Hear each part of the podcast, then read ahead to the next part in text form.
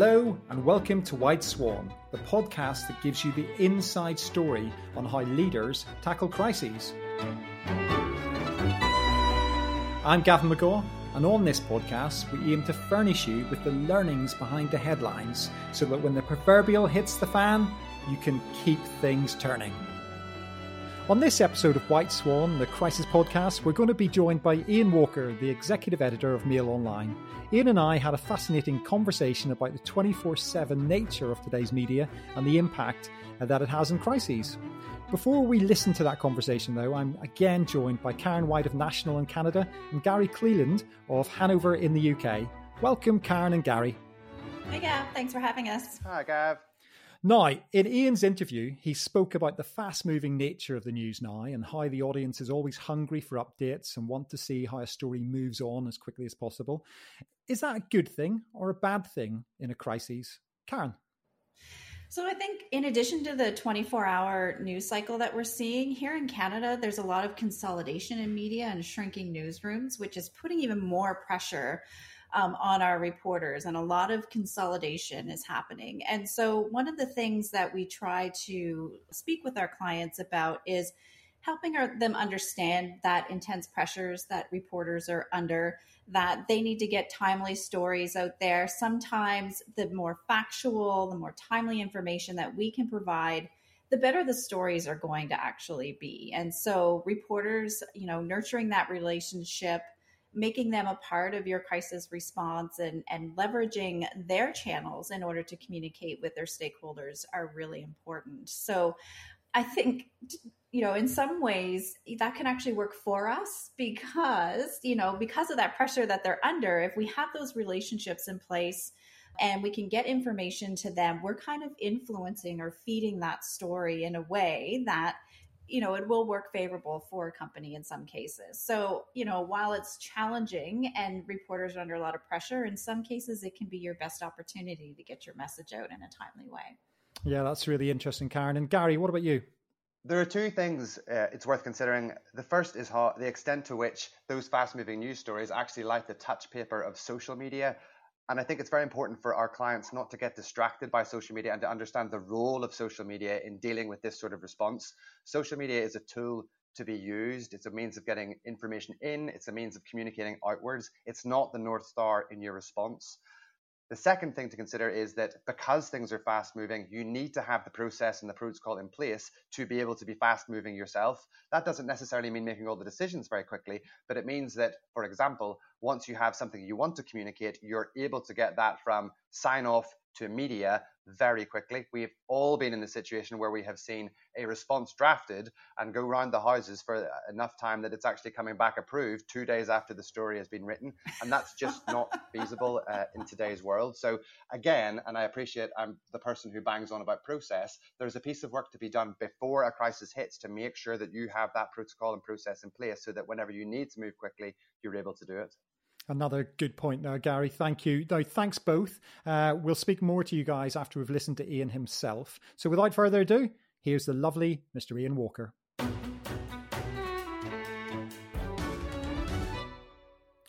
Each episode of White Swan features an in depth conversation with a senior figure from the world of business. So we get to learn about the crisis experiences they've experienced and the lessons you need to hear.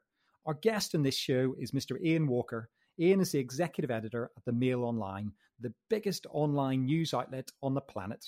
He joined the Mail Online in 2017 after 17 years with the Evening Standard, the last five of which he'd been deputy editor. Ian is an absolute legend of Fleet Street and has been there and broken some of the biggest news stories around. Today, we'll be picking his brain on what it's like to be on the other side of the crisis when he's most likely to be asking the tough questions that you might not want to hear. And trust me, he's very good at doing that. Ian, thank you for joining us on White Swan, the Crisis Podcast. No, it's a pleasure and uh, good to talk to you, Gav. Thanks, Ian. Well, look, how did you get to where you are today, which is a really big role in a fantastically big organization? Well, Gavin, I, I guess I'm a slight difference to a lot of the people who work in the media now because I started on a, uh, a weekly newspaper when I was 17. I left uh, school in a place called Ellesmere Port, which is up on the Wirral, uh, on Merseyside now, It was in Cheshire in those days, and my local paper was the Ellesmere Port News, which had a circulation of 4,000 and was quite unusual and unique now in that uh, there were actually two local papers, and the rival was the Ellesmere Port Pioneer, which uh, sold 17,000. And so we were involved in a massive uh, circulation battle to try and win readers over, which involved uh, things like on a Monday night, um, because our publication day was Wednesday, our press day was Tuesday, which meant it was very difficult to get the darts results in. Uh, whereas the Pioneer, who uh, published on a Thursday, actually had the advantage of that extra day. So I was uh, given the job of ringing up local pubs to get their darts results at uh, 10 o'clock on a Monday night, which, as you can imagine, after a few beers and a, celebration of either winning or losing in the darts league, just getting that actual result out of the uh, the punters at the other end of the phone could prove to be a bit of a challenge. But uh, you learned then, I think, the advantage of speaking to people and talking to them. And although it meant uh, Monday nights were a long night, you you did tend to, to get the advantage of the fact they would pick your paper up because they would see their results in there. From there, I spent four years on, on the local paper group in, uh, as I say, up in the Wirral before moving on to the uh, Express and Star in Wolverhampton, which was an evening newspaper, had a much bigger circulation and was covered pretty much uh, most of uh, the Black Country into Birmingham. So I was there for two years uh, before joining the Birmingham Post, which is a, a, daily regional paper which comes out in the mornings, uh, where I became medical reporter for reasons which I've never really quite worked out. but um, but it was uh, an interesting challenge talking to doctors. And from there, in 1980, uh, I did some shifts on I think the Sunday Mirror, and uh, then uh, got a six month contract on the Daily Mail and uh, joined there in 1981. And I was at the Mail for just uh, just under 10 years. Uh, I became night news editor after uh, doing a reporting job for five years. Uh, I was then uh, made deputy news editor of the Daily Express, where I stayed until 1999 before I went on to work at the Sunday Mirror and the Daily Telegraph for uh, brief periods before joining the Standard in 2000. So I have to say I've seen pretty much most of the different ways in which newspapers are put together. And uh, after uh, after 17 years at the Standard, uh, Mail Online came and offered me the job here. And I think as, as journalists, we all have to appreciate that the world kind of changes. Uh, back in the old days when I was on the road, you had to find a phone box to file your copy. Uh, it often meant, strangely, going into a pub as being the best place to find those phones, which was always an advantage. Then suddenly you had those, I don't know, you probably don't remember them, but the original mobile phones were like house bricks, uh, nothing like the models which we have now, which we used to carry around with us.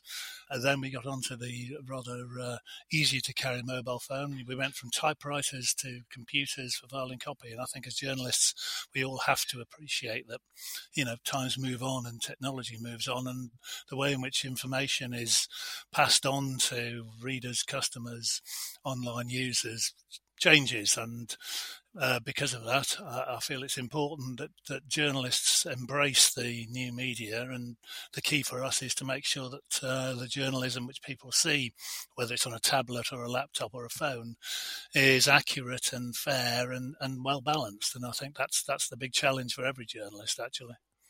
So, Ian, you've been there and you've done it across traditional print and now into, as you term it, the new media. Um, how do crises differentiate themselves between both elements there. Because i'm guessing that in the past when there was traditional news cycles of 24 hours a crisis would be much easier to write about because you'd have a lot of news to pick up on the next day. Uh, but in this 24-7 news era a crisis can be in and out within 24 hours and complete and finished. Is that a problem for the media as much as an advantage? No, I agree. I think I think if you if you look at a story which developed 10, 15 years ago, as a journalist, you have much more time to be able to uh, to research it, to look at what the causes of that crisis are, to talk to the people who are involved and get a balanced view of it. Uh, now, uh, when a story breaks, there's a demand for almost instantaneous coverage which means you have much less time to be able to talk to people. Uh, judgments have to be made probably much quicker. And uh, clearly, our rivals are also facing those challenges. So there is still that demand, which goes back to why I was making those calls to the darts teams on a Monday night. It was to get the story and the, those results in first. And those demands are still there as journalists. You want to be first with the story, but you also have to try and make it uh, it accurate and fair that is the big challenge now because you need to try and get those responses much quicker than waiting for someone to, to actually try and talk to a boss to try and say they need time to prepare a statement because we are looking for a much quicker response than we were when we were working purely in the print media. So when a crisis happens or news of something comes in, how do you approach it within the newsroom? Do you do you all get together and say this is going to be big these are the angles we need to get on here to try and beat the competitors or what's the approach you take I mean, we still hold conferences online. Um, it's not really as structured a day as it would be uh, working on a daily newspaper or indeed an evening newspaper. I think the the meetings would be much more informal in that if a story is breaking, uh, you need to talk to a colleague I mean, the way we're structured, I run a team of proactive reporters who go out and talk to stories. There's also a news desk, which in actual fact are dealing with the stories which are being sent in, whether it's from agencies or from freelancers. So we have to talk between ourselves to make sure that we're covering the story in an accurate way. I mean, today is a good example where uh, it's the first day out of lockdown, and various parts of the country are in different tiers. So we've set up uh, staff to go and look at the differences and comparisons between tiers one, two, and three, and how the people are dealing with that, whether they're able to go and shop, whether they can go and get a haircut, whether they can go to Wetherspoons for a breakfast. Um, but also, there are agencies who are doing the same thing. So I have to liaise with the uh, head of news about making sure that uh, that we're actually giving as wide a possible coverage of the country as we can. Uh, we have a editor of the website who deals with the main page, which is which is how you see, uh, which you go to first when you log on to Mail Online, and we have to keep him abreast of, of what's happening, whether there's a story breaking, how we're covering it, what the best line is. And again, you're always looking for a new line. I would say probably a story. Uh, we have a banner, which is the main story at the top of the page, and the splash, which is the second main story, which usually comes underneath. The chances of those stories remaining the same, I would reckon it's it's you're doing well if you get two hours because you can see from the data which is provided how much interest there is from uh, the people who are who are on the website, and you can see that spike, and then slowly it goes into decline. That's when you have to refresh it. So there is always a demand for finding a new angle and finding a new way of of selling that story, which is a challenge. You don't have the opportunity of having that newspaper in front of you at uh, 10 o'clock when uh, it's uh, put to bed and uh, thinking, oh, great, well, there we are. That's finished because in two hours' time, you're going to have to think of a way of actually uh, re energizing uh, both that headline and, and the way in which the story is, is sold. So you're looking at the data continuously to see the stories and the angles which are not maybe getting the hits, and you're yeah. looking to refresh those. That must have been really interesting coming in. I guess even at Standard they were doing that to a certain extent because of the website. But how have you found your instinct matches what people want? Because I guess in the past journalistic instinct was everything. This is a story, this is going to run. The editorial instinct was this is important. But I guess now the data is driving an element of that. Has your instinct matched the data? Yeah, it's an interesting an interesting point. Um, I mean, when I when I joined Mail Online, uh, I think I had a slight uh, conception of it that it was very much showbiz generated and uh, there was a, a, a, very light touch on stories. Uh, having arrived here, and you know, I felt that that was probably being generated by the data which showed what the readership wanted. Having arrived here, it's uh, it's interesting that as a journalist, I think we can sometimes underestimate the intelligence of the people we're writing for. Uh, and strangely, the data shows that there is a real interest from uh, readers, as we could call them, in the same subjects that you would expect people to look at in a newspaper. And serious subjects, whether it's to do with government policy, whether it's to do with COVID, whether it's to do with Brexit, whether it's to do with crime, those do well. People like to read it the key is if it's a good story. Uh, the point is you can't really just just put things in pigeonholes and say, well, because it's about um, crime, there's definitely going to be read. I mean, rather like a newspaper. If it's a good story, then people will actually read it, and I think it's quite refreshing and um, helps your view of, of uh, and takes away some of the cynicism of your view of people that they actually do read and and enjoy reading a kind of vast sort of array of stories, and it's not just show business. I mean, again, I think going back to, to Daily Mail days where you always used to have a, uh, a splash which may well be political or it could be a crime story if it was a big story.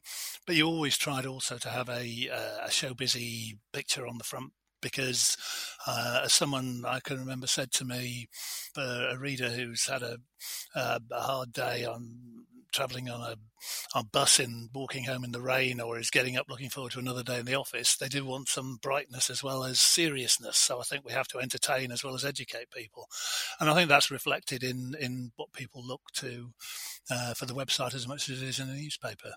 It's a really interesting uh, situation at present now because when I first started out in my career in politics, um, we used to use the wires to change stories or to break stories, etc. And nowadays, the wires which were then sort of b2b the wires were for anyone who doesn't understand. The wires are what the newspapers used to get new angles and new quotes etc for pieces. But these days titles like the mail online are in effect your wires and your public facing um, stories together and you have to continuously update them. Do you think our world, the business world, has stayed up to date with the need to speak to you guys in a crisis, to communicate with you, to use you like our, our wire service, or do you think they're still behind the uh, behind the, the times with that?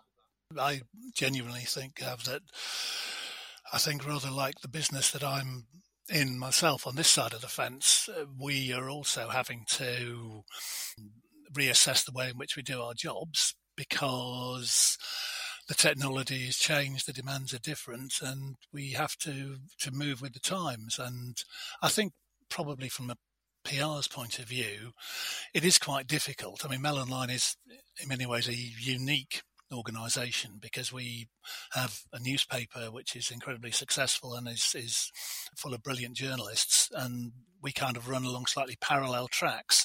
So, although there is interplay between the two, we're not the same.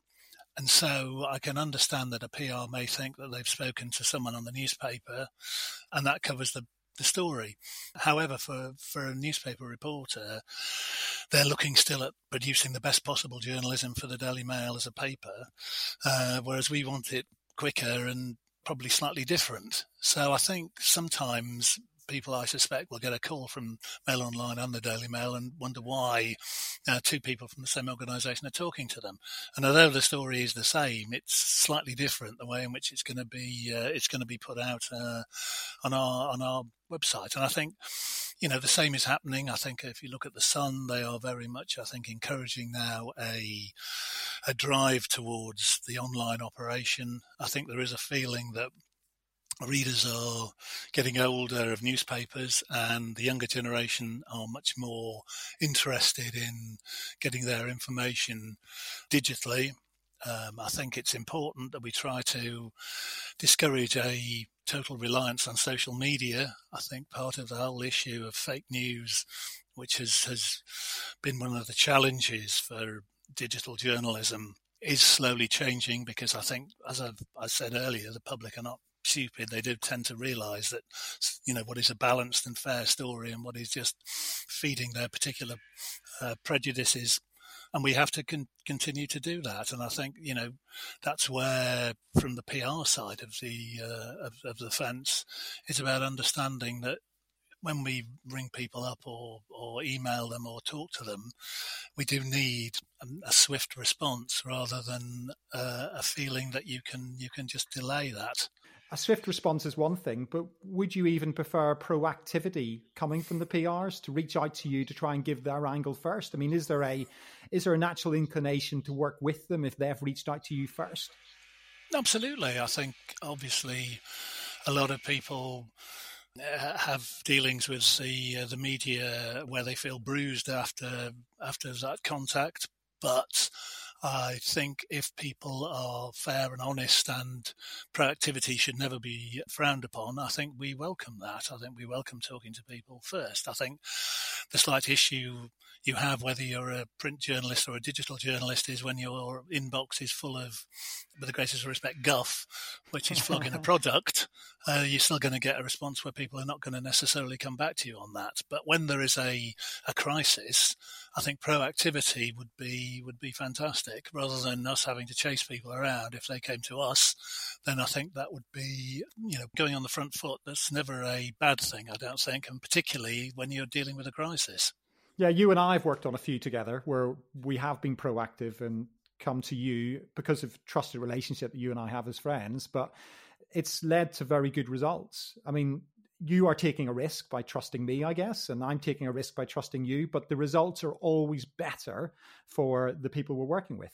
No, absolutely, and I think uh, that, that is that is very true. I think on both sides, it's obviously a, it's a difficult thing to build because trust doesn't come easily anywhere in life, does it? And particularly, I think in terms of dealing in media relations between whether it's PRs, business leaders, the public, the police, and the press. And I, I feel that probably that relationship has been severely damaged uh, in the last decade or so.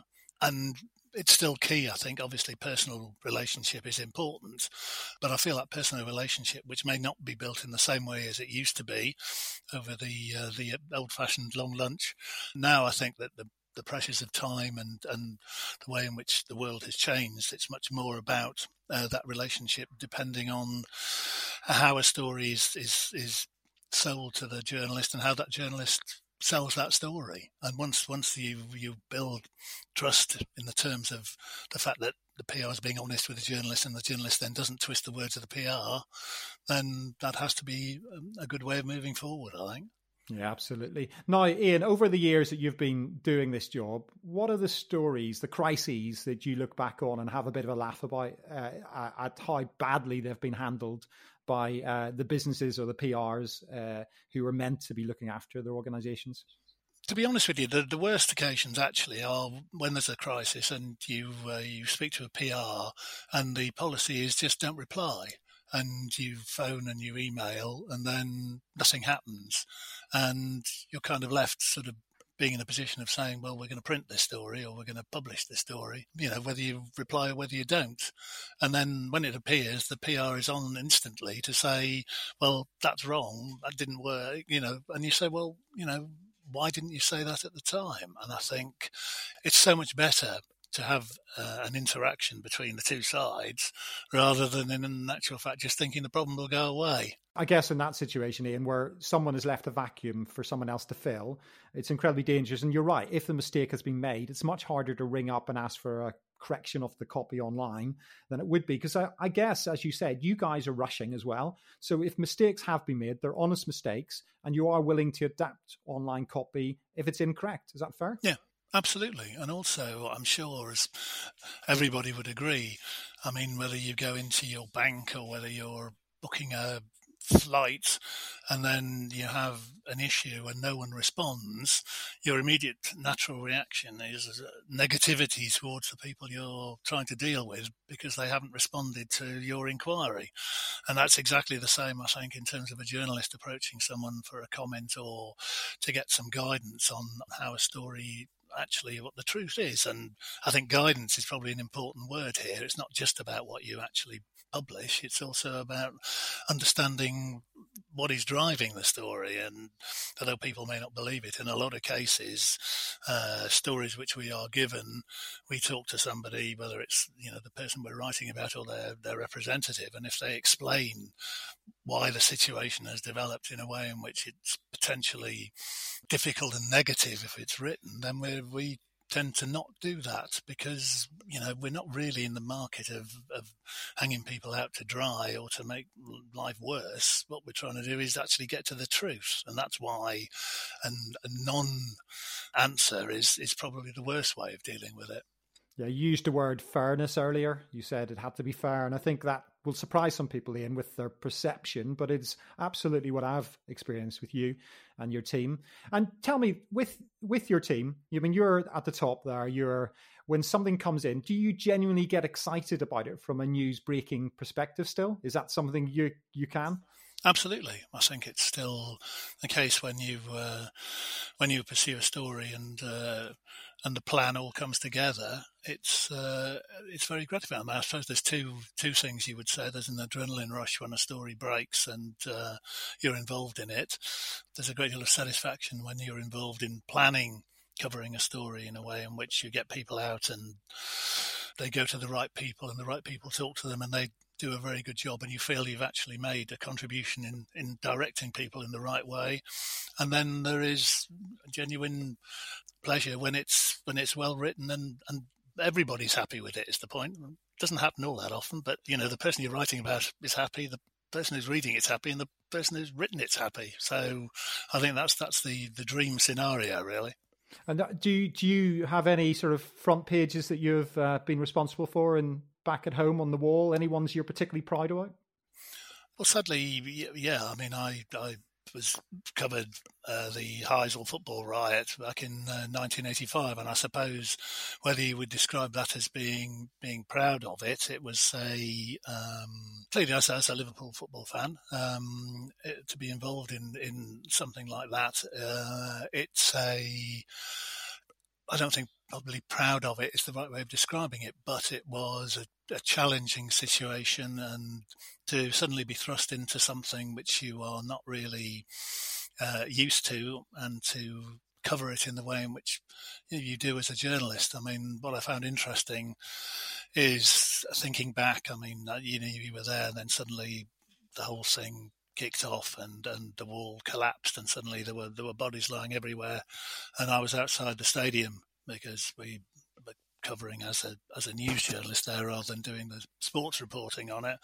And you walk into that and you find people there who are who are clearly losing their lives. And uh, what I found interesting as a journalist was you see it as a journalist perhaps as much as as a human being that you are thinking how you can describe that in words which explain and, and generate to the person who isn't there what's actually happening. But at the same time, you have to, you there's a human side to the fact you're dealing with human beings. And I can remember it was, uh, I couldn't sleep for about, you know, a day afterwards, two days afterwards, because while you're involved in doing it and reporting on it, you have to see it as a reporter, but at the same time, part of you is a person is a is a football supporter, and and the horror of it is still there. And I, I, guess for anyone who's in those circumstances, you have to you have to become professional in the way in which you cover you cover it. And I I think it, it also encouraged in me an amazing appreciation of the work which is done by emergency services, which sometimes we tend to forget about because you know they have to go in and try and save lives, whereas we're trying to to report on it. Um, so that was up there. I think. Um, I mean, I seem to spend most of my reporting life covering uh, uh, sort of disasters. Really, I was at uh, the first Brixton riots, and again, I think it's it's as a reporter, it's a professional pride in doing a job whereby you feel you've you've reported what happened in a way in which it uh, it tells people who weren't what actually happened.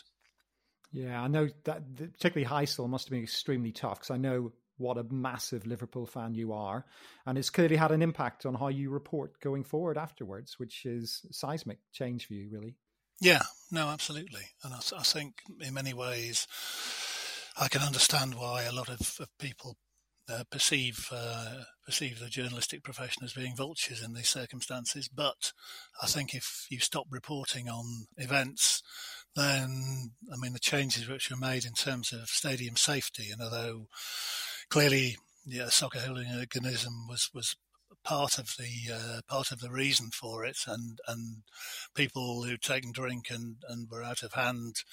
There's no defending that, but the stadium itself wasn't fit for purpose, and I think it uh, it again changed the way in which the authorities looked at uh, at treating supporters. Again, I went up and covered the Bradford fire, which again was a case whereby football supporters were not treated in a way in which they should have been. The safety procedures weren't followed. People were getting away with uh, with perhaps not being as as robust in in checking as they should have been, and and those things actually change the protection and the and the way in which uh, people's safety is looked after. And I think you know without uh, a free press, without um, that being reportable, I think those chances of, of making those changes can uh, can be much more difficult. When you see a crisis coming in, that sort of duty to hold the establishment to account, really, to do what's right for the people of this nation and others out there, is that something you still get excited about, sort of biting back or fighting back at the establishment and, and, and putting them in their place to a certain extent? Is that very much at the heart of your approach?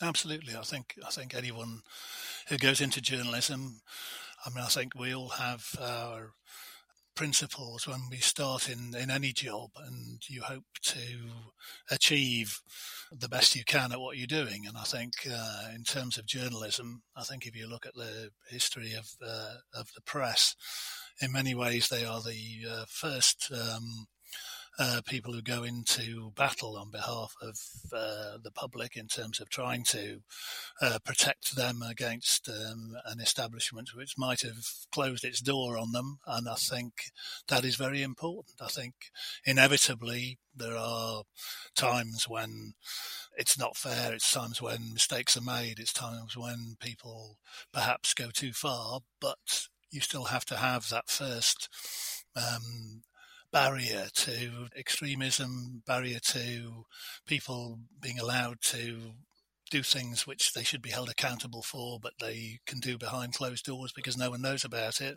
And that's what we have to keep on fighting for. I think at the end of the day, it is, it is a prime objective of journalism is to keep fighting for those freedoms, to keep people in order to make them accountable. That's a fine note, uh, Ian, to uh, as we come to the conclusion here. A couple of last questions, though. What's your advice to PRs or business leaders who are listening this today? If the crisis happens, what's your sort of top two or three pieces of advice for how they can work with you guys? I think always take the call would be the first one. I think um, I think work out what your strategy is. I think be honest with the journalist who you're talking to. I think don't just think the problem will go away. I think try and find out what the truth is from your side.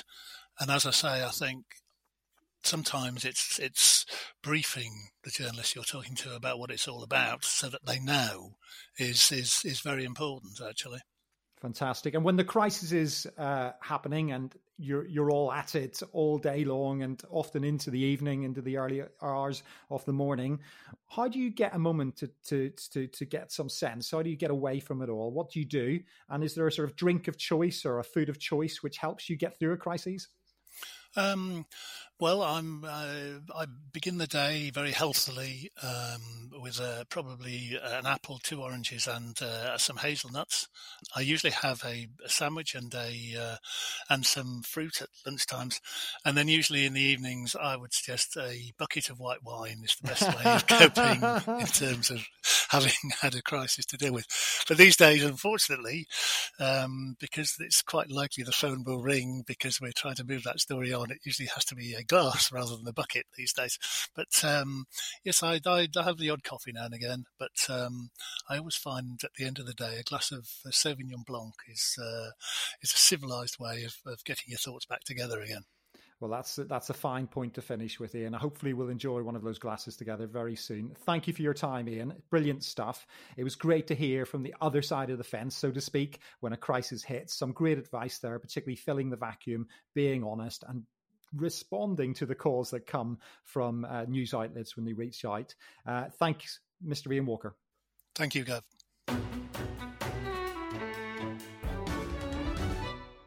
So I hope you enjoyed that interview with Ian Walker. Some really interesting and unique thoughts there. I'm sure you'll agree. I'm again joined by Karen White of National in Canada and Gary Cleland of Hanover in the UK to talk about what we just heard. Welcome back, both. Hey, Gav. Hello. So, Ian spoke about the importance of the relationship between communications professionals and the media in helping to frame the story in a crisis. And he spoke about how journalists have less time these days to delve deeply into a story and have to cater for the instantaneous demand of news in the 24 7 world we live in. How do you both approach that when advising clients? Does trusting the media come easy to them? Gary, let's start with you this time, given you're a former journalist. I am, and also a former journalist who came up uh, the old-fashioned way, like Ian, on, on weekly newspapers uh, and then evenings. I think uh, clients are skeptical of media and they are nervous of trusting journalists, particularly in a moment when they are facing an issue or a crisis and the potential of, of negative headlines. There are two points, I think.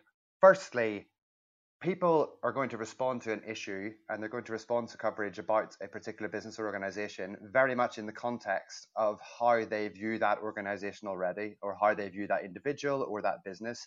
And therefore, one of the things that we work with clients to think about is the moment of an issue or crisis is not the time to start trying to make friends in media and start trying to introduce your business or your organization.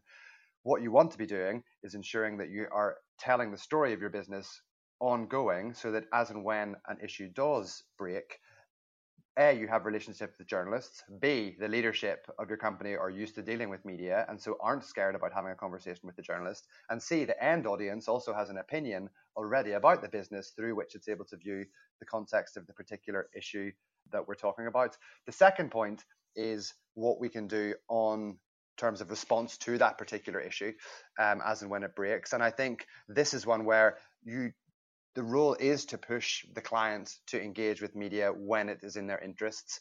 And when it's in their interests is whenever, despite what they might or might not want, the story is going to break. And what you will find is, yes, as Ian said, stories are updated regularly, but often that first hit of the story and the first iteration of the story in that first R is how the narrative plays out over the next couple of days. And helping to shape that by speaking to media that you know, sometimes by bringing the story to the media's attention yourself, actually helps to define how people view that issue over the days and weeks ahead. What about you, Karen? Yeah, I think exactly. Now, I, I might make myself sound like I'm about 100 years old, but I remember a time when, you know, we actually had beat reporters and reporters that would dig into a sector and had some depth and knowledge. And so that investment and relationship may have not been as critical. But you know, one of the things that we do try to impart in our clients is like that education and opportunity to help journalists understand their business not in times of crisis particularly in sectors that are very complex and have a lot of moving parts. So, whether it's editorial boards or having that conversation, having that coffee or virtual coffee these days, in terms of having that connect and I, I agree with Gary. Like connecting with media in the time of a crisis is not the best time to be trying to build a relationship. And I think we're seeing a lot of other challenges in here the rise of citizen journalism, and people, everyone is going to be a reporter and sharing a perspective, which is very biased. And so, if you have that relationship with media, if they're getting news from social media, if you have that trusted relationship, you know, you can have the advantage of being the first mover and helping to shape the narrative of a story and sharing information and ensuring that there's balance in the story, which I think most good journalists are actually trying to achieve through their stories. And we tell clients if you don't tell your story, somebody else is going to tell it for you. And so engaging with that reporter is so important in a crisis. Yes, never allow a vacuum to occur. It's really important. Now, let's show a bit of cloth behind the story uh, that I mentioned uh, on that chat with Ian. This front page story I mentioned in regard to the sports world. Um, and that really could have come out in the wrong way if it hadn't been carefully handled. Uh, I really trust Ian and have a great relationship with him. So I knew I could take a risk after working all night because this issue was breaking overseas. Uh, so I could call him at 6 a.m. that morning and chat it through. I needed it to appear ASAP because it was about to come out in morning papers the next day in the other side of the world. And he was working as deputy editor at the London Evening Standard with a early print run in the UK. So I knew he wanted to break stories so the paper had fresh new content up front. So we both understood what we'd get from that story. He trusted me and he trusted what I would give him, and I trusted him to do it in the right way. And the result was perfect and changed the global reporting of that story within minutes. Everyone followed the standard as it was a trusted title and had the inside story. It was a really great lesson for us, and one that I've always used when chatting our team internally here uh, through what works in the business and what doesn't. The media are not our enemies, they have a job to do just like we do. And in the vast mm-hmm. majority of situations, you can and should work with them rather than against them. And I think Ian has made that really, really clear. That's enough uh, from us today. Thanks very much for listening to Karen, Gary, and myself. Hopefully, you've all enjoyed listening to this latest episode of White Swan, the Crisis Podcast. If you enjoyed what you heard, please like and subscribe for more at your usual podcast platform. We'll be back soon with more chat from the world of crises. Until then, please don't have nightmares because the proper preparation will ensure that whatever is thrown at you, you'll be fine.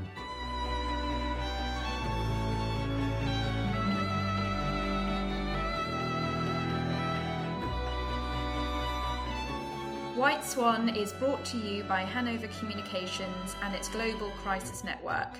To find out more, please visit hanovercomms.com. That's Hanover, H A N O V E R, comms, C O M M S.com.